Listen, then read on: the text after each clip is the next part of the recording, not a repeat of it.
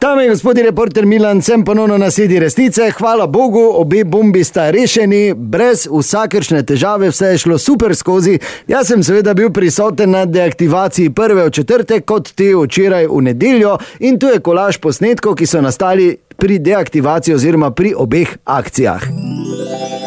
Tako zdaj je kakšne pol ure pred začetkom akcije, danes je četrtek, prva bomba bo deaktivirana tukaj pri Evroparku, zdaj stojimo, kak nas pač so blizu spustili, lahko rečem nekaj deset metrov stran od bombe z ostalimi novinarji, to je tudi vodja akcije, gospod Albin, gospod Albin, torej še malo pa bo. Še malo pa bo, čute, zdaj v teh dneh smo toliko vsega že povedali, jaz več ne vem, kaj bi nam vam povedal. Mislim, bomba bo, v roku pol ure se bo to začelo.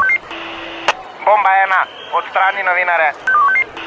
No, ste slišali zdaj eh, preko postaje, tako da zdaj bi vas lepo prosil, če se pa zdaj premaknete tam, ko imamo označeno Ja, 200 zmerjeno. metrov stran. Ja, lahko jaz še samo eno fotko naredim, uh, vi ti z Milanom, pa zdaj da se bomo vi. Daj hitro, pa pol gremo. Prav malo bolj desno, ti Milan, pa bomo mikrofon Ja, okej. ja, okay. potisnili. Pa naredi da se vidi sliko, bomba, ti pravim, pa gremo. da se bomba zadnji vidi malo bolj desno. Dobro, kaj si Kitajci, odkot si ti deaktivirali, bomo bombo, ti pravim, naredi fotko, pa beži. Malo s prstom pokažete na bombo, oba doli zadaj, Pa dobro, kaj si ti človek? Razumeš ti slovensko ali si za CNN ali kaj si? pigac. Bizovo je ne zanima, kdo si. Samo stran idi, ti pravim. Ja, lahko še en selfie z vami, pa z Milanom, pa da se zadnji bomba vi. Pigec, poslušaj me dobro. Pigac. Ni važno.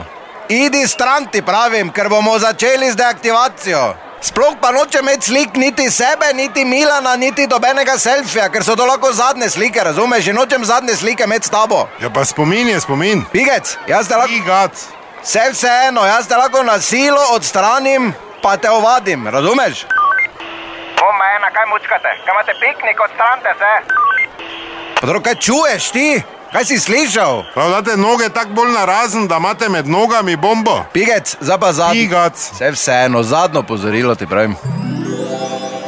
Potem, ko je bila prva bomba uspešno deaktivirana, je zdaj nedelja in čakamo na deaktivacijo še druge, tokrat dvakrat tako velike bombe, 500 kg, tukaj pri železniških tirih. In spet smo tako blizu, koliko smo pač lahko, nas pustijo z ostalimi novinarji. Gospod Albin, vodja akcije, je tudi tu, gospod Albin, lepo zdrav še enkrat. Glejte, vse je isto, samo pač da je dvakrat večja, dvakrat večja nevarnost, dvakrat večja bomba, dvakrat eh, več jih bomo evakuirali. To je to, slike ste naredili, idite stran. Ja, zmenjeno, zmenjeno. Ja, se vam še ni oni rekel, bomba ena, začeli bomo. Prvo kot prvo je danes bomba dva pigec.